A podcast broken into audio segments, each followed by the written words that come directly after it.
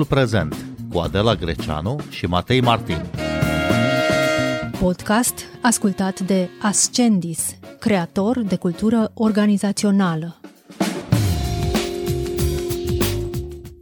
Odată cu atacul terorist al Hamas asupra Israelului din 7 octombrie, atenția internațională s-a concentrat pe situația din Israel și Gaza, dar războiul din Ucraina continuă.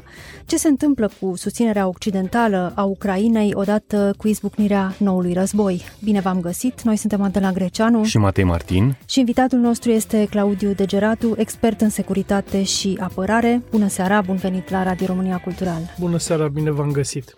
Reuniunea de la Malta s-a desfășurat în acest weekend vizând o formulă de pace, așa numita formulă Zelensky, dar fără prezență rusească. Uh, s-a ajuns la un draft de acord, la un model de acord, dar nu mai mult de atâta. Ce contează aceste reuniuni pentru pace, fără prezența principalului actor, adică a Rusiei? Uh, da, trebuie spus că este vorba de uh, un acord care vizează uh, planul de pace propus de partea ucrainiană. Deci nu este un plan bilateral care să acomodeze poziția Federației Rusiei. Este adevărat că numărul de țări față de Arabia Saudită, față de reuniunea anterioară din Arabia Saudită, uh, a crescut. Acum sunt 66 de țări participante în cadrul conferinței. Uh, China nu a mai participat de această dată, uh, a fost prezentă în Arabia Saudită la ultima reuniune. S-au discutat șase puncte din cele zece ale planului de pace propus de președintele Zelensky. Cred că deja se pregătește, din câte am citit, o declarație care va fi probabil susținută, o declarație de nivel înalt al liderilor de state, care va fi pregătită pentru prima jumătate a anului viitor. Deci s-a lucrat foarte mult pe uh, dimensiunea uh, nucleară, uh, pe dimensiunea sau cea legată de integritatea teritorială a Ucrainei, uh, securitatea alimentară, securitatea um, um, prizonierilor de război.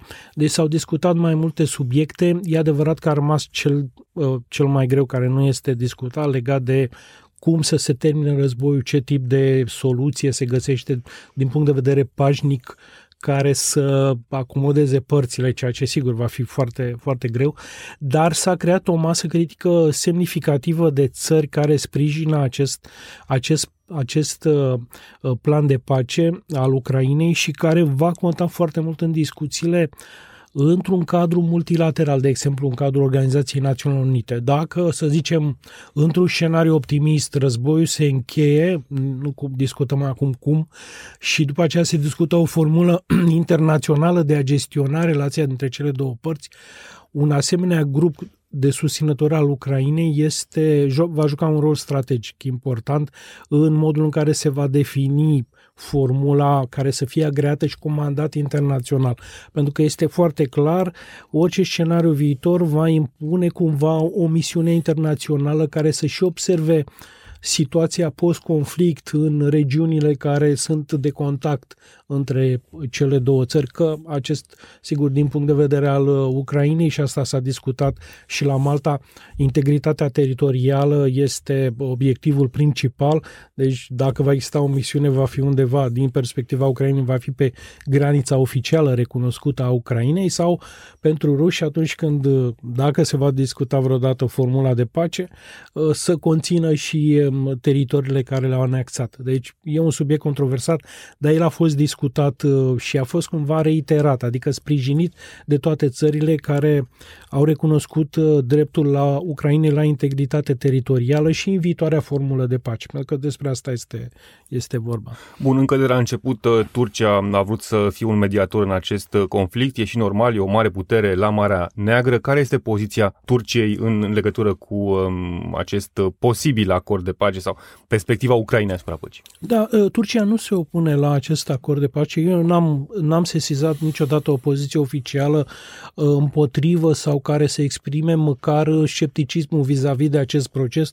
Îl susține pentru că această formulă de pace poate să acomodeze și uh, inițiativele de mediere. Deci asta este foarte clar că atunci când uh, ne îndreptăm spre o soluție pașnică, uh, încheierea conflictului înseamnă și multe eforturi de mediere, mai multe oportunități inclusiv pentru Turcia să intervină, pentru uh, prizonierii de război, pentru reconstrucție, pentru uh, sprijinul populației afectate, pentru tot felul de alte aspecte tehnice care vor interveni inerent într-o asemenea formulă de pace.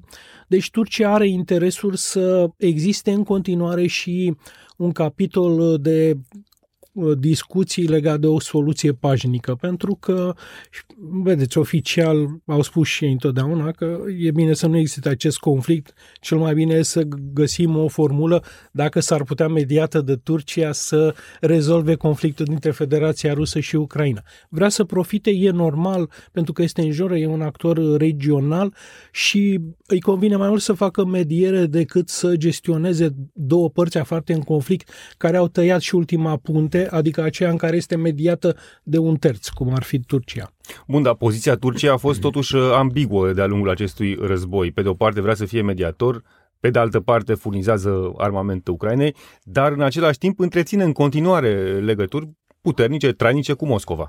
Da, este poziția specială a unei puteri regionale care nu doar că vrea, dar are și capacitatea să Uh, prin structura de relații regionale, prin capacitățile, inclusiv capacitățile militare, să controleze anumite procese, inclusiv vedeți procesul acesta de, uh, cum să spun, de tranzit, de activitate comercială în Marea Neagră, înseamnă a însemnat o atitudine militară fermă a Turciei pentru a nu permite altor nave rusești să intre din Mediterana în Marea Neagră, deci o poziție foarte fermă și care a stabilizat flancul sudic, inclusiv securitatea Mării Negre, dar în același timp a făcut tot ce i-a stat în putință din punct de vedere diplomatic să mențină canalul umanitar de tranzit al grânelor prin Marea Neagră și care uh, oferea o anumită compensație și Federației Ruse și în continuare uh, a menținut poarta deschisă din punct de vedere umanitar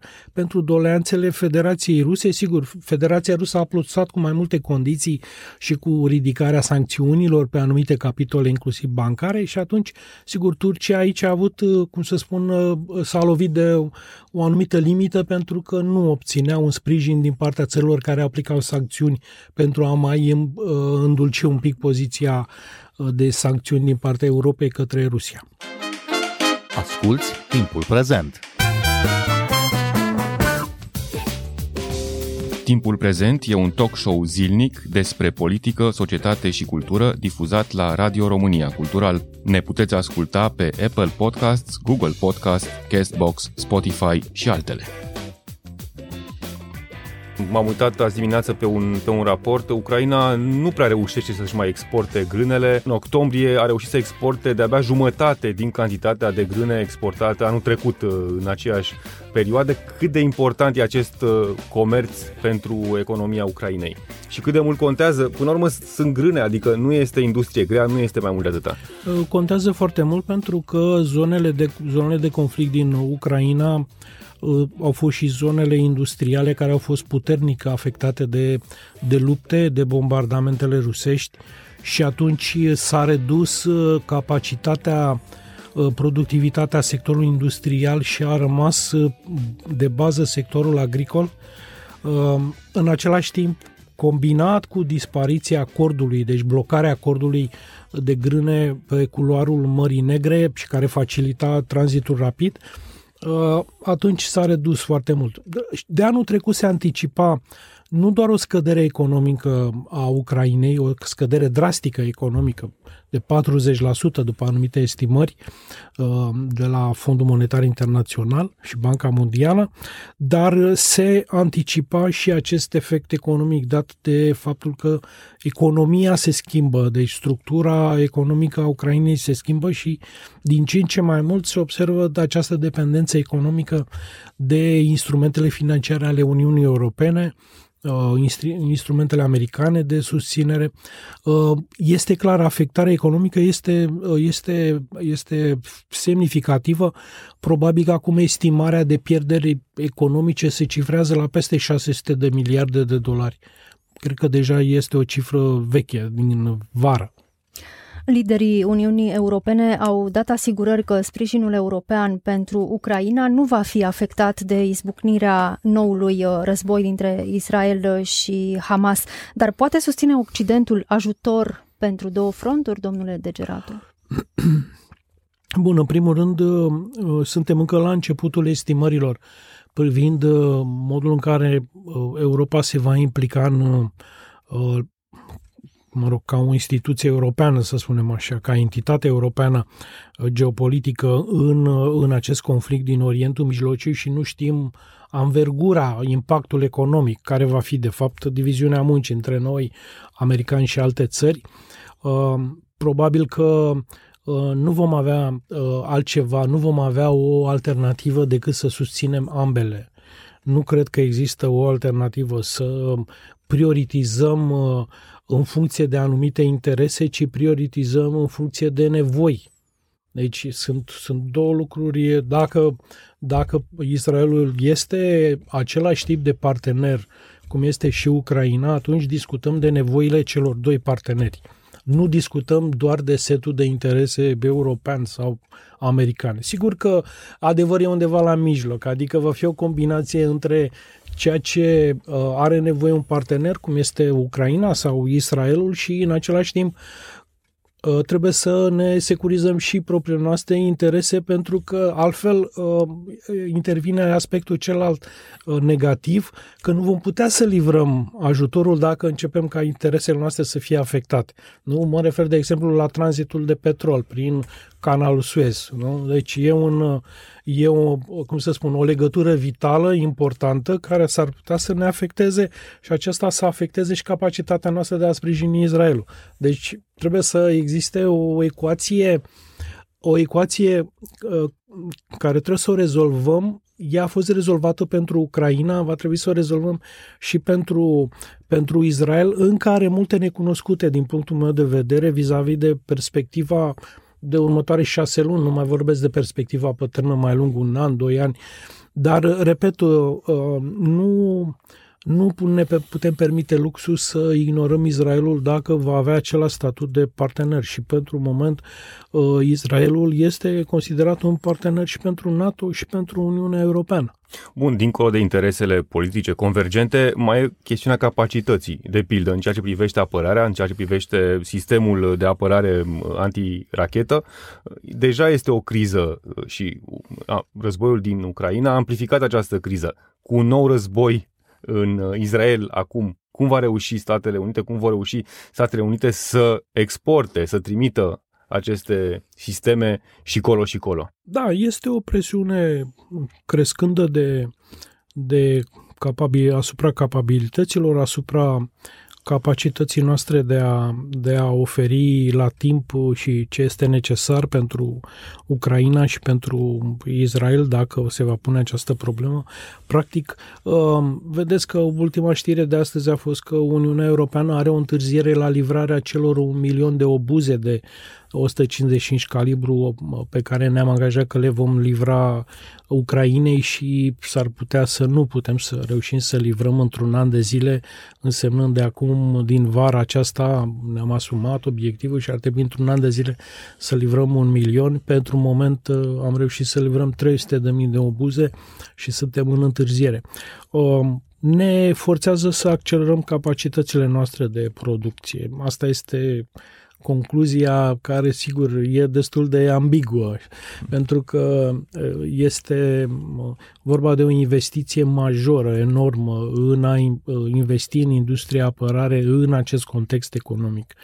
Nu? Trebuie să ne reimaginăm industrializarea unor zone industriale din Germania, din Anglia, din Franța, din Italia și așa mai departe, care în anii 50, 60, 70, nu mai vorbesc din perioada interbelică, uh, erau de fapt mari industrii, sectoare întregi de industrie de armament și care acum, sigur, uh, sunt înlocuite de o industrie verde cât mai cu amprentă de carbon cât mai redusă, cu accent pe tehnologie de vârf, cu accent pe, pe industrie ușoară și așa mai departe și brusc trebuie să începem să turnăm mult oțel ca la începutul uh, înființării Uniunii Europene. Ucraina a lansat în vară contraofensiva în Est, dar ce a reușit să obțină până acum? A reușit să obțină, um, eu zic, uh, la un nivel mulțumitor, uh, um, cum să spun, măcar confirmarea că în anumite zone poate să facă un progres și teritorial, nu doar în ceea ce privește superioritatea tehnică militară, deci cumva această contraofensivă a forțat Ucraina să îmbunătățească foarte mult modul în care, în care încearcă să-și recupereze și din perspectiva unor analize militare a recuperat aproape jumătate din, din teritoriul care să zicem, a fost maxim la un moment dat ca expansiunea a invaziei militare rusești.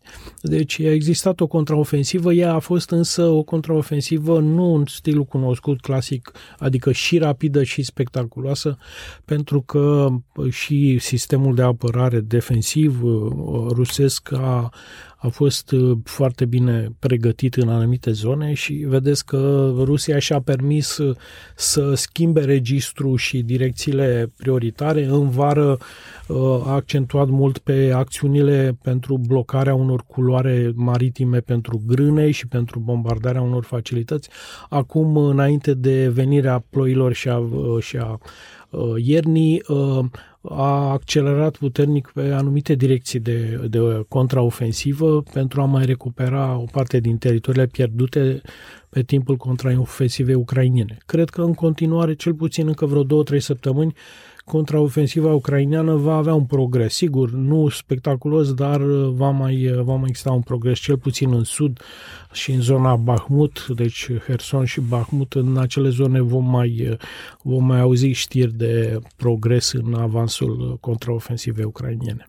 Dar reușește Kievul să păstreze controlul și asupra discursului, asupra opiniei publice din Europa? Um, da, aici, sigur, și anul trecut a existat o așa o fluctuație. Există perioade de mai mult interes, perioade de mai puțin interes, combinate cu așa numita oboseală de război de, și de interes. Acum, elementul nou fiind uh, criza din Orientul Mijlociu, sigur, s-ar putea să uh, Ucraina aici să se întrebuințeze ceva mai mult. Uh, Ehm, probabil că va fi un reviriment al unor, să zicem, un activism ceva mai, mai apăsat și din partea Casei Albe, ehm, mă aștept pe final de an, pentru că vor fi o serie de reuniuni de nivel înalt și la nivel NATO și la nivelul Uniunii Europene, probabil și consultări mai intense la nivel de G7 și probabil că administrația Uh, Biden va accelera și pe, uh, pe subiectul Ucraina, pentru că vedeți că există o poziție și în legislativul american unde se încearcă uh, așa cum să spun, o viziune alternativă și un, până la urmă un blocaj politic pe această temă din partea unor grupuri de republicani. Ministrul apărării din Federația Rusă, Sergei Shoigu, a spus că Moscova este pregătită pentru discuții pentru o soluție post-conflict, dar că țările occidentale trebuie să înceteze să mai urmărească înfrângerea Rusiei. Ce putem înțelege din această declarație?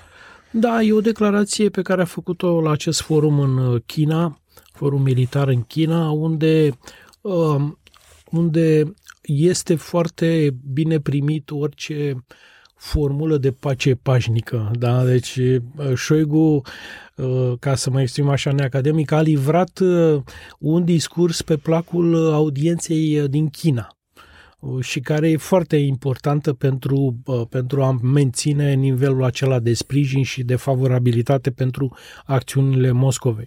Asta însemnând că, dincolo de, să zicem, această uh, diplomație e foarte activă pe linia planului uh, lui Zelensky, planul de pace al lui Zelensky și Moscova vrea să demonstreze că are o soluție post-conflict uh, și bineînțeles că trebuie să o demonstreze mai ales în ochii uh, uh Beijingului, mai ales în ochii conducerii chineze, uh, pentru că va fi cel mai important avocat al Federației Ruse la, în, în perioada post-conflict. Este foarte clar China preferă să aibă, să știe foarte clar intențiile Moscovei după încheierea războiului. Pentru că după aceea lucrurile, din punct de vedere geopolitic, se schimbă. S-ar putea ca axa de interes a Federației Ruse să meargă spre uh, Asia Centrală, să meargă spre stabilizarea altor zone care sunt de interes pentru China și uh, China vrea să, să cunoască în detaliu intențiile Federației Ruse post-conflict. Apropo, cine mai are urechi uh, pentru argumentele lui Vladimir Putin, pentru argumentele lui Șoigu, pentru argumentele lui Lavrov? Cine mai ascultă astăzi pe mai mari de la Moscova? Bun, există o serie de state, în special cele din BRICS, da, în care sunt state importante, Brazilia, Africa de Sud, India, care în continuare păstrează uh, receptivitate față de acest mesaj sigur, din pragmatism, din interes economic, pentru că, până la urmă, cam de asta se tranzacționează. Se tranzacționează poziția favorabilă față de uh, uh, poziția Moscovei, dar lucrul acesta are un preț. Da? Deci e clar că există un preț, cel puțin în BRICS lucrul acesta este foarte clar, acolo există deschidere și, bineînțeles, există și curentele acestea suveraniste uh, și uh, pro-moscovite care mai sunt inclusiv prin Europa. Nu discutăm de nivel statal, discutăm de curente, orientări, inclusiv partide. Uitați-vă la Austria, nu? Adică lucrurile sunt foarte clare. Uitați-vă la ultima strângere de mână între liderul Victor Orban și președintele. Deci uh, nu trebuie să subestimăm gradul și capacitatea de penetrare a retoricii și narativului rusesc. Deci nu trebuie subestimat pentru că el uh, a reușit să se adapteze tocmai pentru că a știut că în anumite zone este subestimat și nu este bine să subestimăm gradul de în care narativul uh, rusesc se adaptează la publicurile țintă, adică la zonele în care, în care dorește să penetreze. Duminică seara, sute de oameni au intrat pe pistele de aterizare ale aeroportului din capitala Republicii Ruse, Dagestan, în semn de protest față de sosirea unui avion din Israel. Rusia a acuzat Ucraina că ar fi responsabilă pentru acest incident.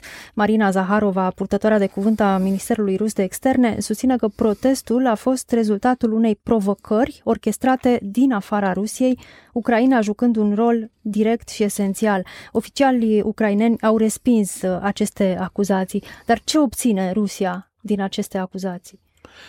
Rusia, sigur, chiar la debutul conflictului uh, din uh, Gaza, uh, a mers pe această linie, a spus foarte clar că de fapt au găs- sunt arme din Ucraina care au ajuns în mâinile Hamasului, deci și-a dezvoltat o linie, o linie de de propagandă, de manipulare pentru a încerca să asocieze, să asocieze Ucraina Hamas din interesul foarte clar că uh, până în acest moment Israelul a avut o poziție cam neutră față de conflictul uh, din Ucraina și în momentul în care lucrurile au fost foarte publice și erau cunoscute că Hamas este binevenit întotdeauna la Moscova, am avut uh, imagini și înregistrări pe larg, inclusiv declarația ale liderului Hamas care spunea că atacul nostru a sprijinit și poziția Rusiei în, uh, pe linie internațională și inclusiv poziția Chinei. Deci, cumva, uh, Federația Rusă se așteaptă ca Israelul să se apropie mai mult, să se reorienteze orienteze spre Ucraina, văzând sprijinul Federației Ruse față de Hamas și mai ales această linie axă uh, Rusia, uh, Iran și organizațiile și Siria. Deci pe această axă lucrurile sunt foarte clare. Pentru moment uh, Rusia încearcă să blocheze cumva, să încercă să convingă Israelul că rămâne un partener loial. Sigur, aici sunt mai multe controverse, în special faptul că discutăm mai mult de o relație personală între premierul Netanyahu și, și președintele Vladimir Putin, nu neapărat o extensie spre toată politica externă a Israelului față de conflictul uh, din, uh, din Ucraina. Dar uh, vor să anticipeze, vor să uh, evite ca uh, Tel Avivul să, să-și schimbe poziția radicală, așa cum și-a schimbat Berlinul poziția radicală față de Moscova, să avem o, o schimbare radicală. Eu anticipez că va, se va schimba inerent. E foarte, e foarte greu și pentru Israel, a fost greu și pentru Germania să facă această schimbare de uh, optică față de Moscova, dar anticipez că Tel Avivul va, se va orienta mai mult spre o poziție pro-ucrainiană. Domnule Claudiu Degeratu, 2024, an electoral european, o să ne gândim uh, când mergem la vot la cele două războaie din Israel și din Ucraina? Da, că nu, cred că vor fi foarte multe agende interne foarte importante. Sigur, o parte din ele sunt legate de refugiați, evident, o legătură indirectă cu, cu această problemă. O parte va fi legat de costul economic al unor crize care ne vor afecta și pe noi. Vedeți, acum avem uh, situația, scenariul cel mai complicat, să avem probleme și crize și la flanc, în flancul estic și în flancul sudic, deci o presiune importantă pe problema apărării și ordinii interne. Uh, pentru că în Europa de vest uh, gradul, nivelul de demonstrații violente a crescut atât de mult încât probleme multe procese electorale se vor desfășura în condiții aproape speciale. Apropo, am văzut uh, weekendul trecut și nu doar atunci uh, manifestații pro-Palestina, aproape pro-Hamas, aș putea spune, în inima Europei. Cum vă explicați? Păi îmi explic printr-o capacitate foarte bună a Iranului de a pregăti și de a, și de a folosi un război hibrid mult mai sofisticat decât a fost capabilă Federația Rusă să ducă anul trecut. Uh, deci războiul hibrid dus în inima Europei de Iran este mult mai sofisticat decât cel al Federației Ruse uh, care l-a încercat anul trecut. Claudiu Degeratu, vă mulțumim uh, că ați venit în această seară în direct la Radio România Cultural și le recomandăm ascultătorilor noștri să urmărească podcastul dumneavoastră pe YouTube, Dicționar de Front. Noi suntem Adela Greceanu și Matei Martin. Ne găsiți și pe platformele de podcast. Urmăriți timpul prezent pe Apple Podcasts și Spotify. Cu bine, pe curând!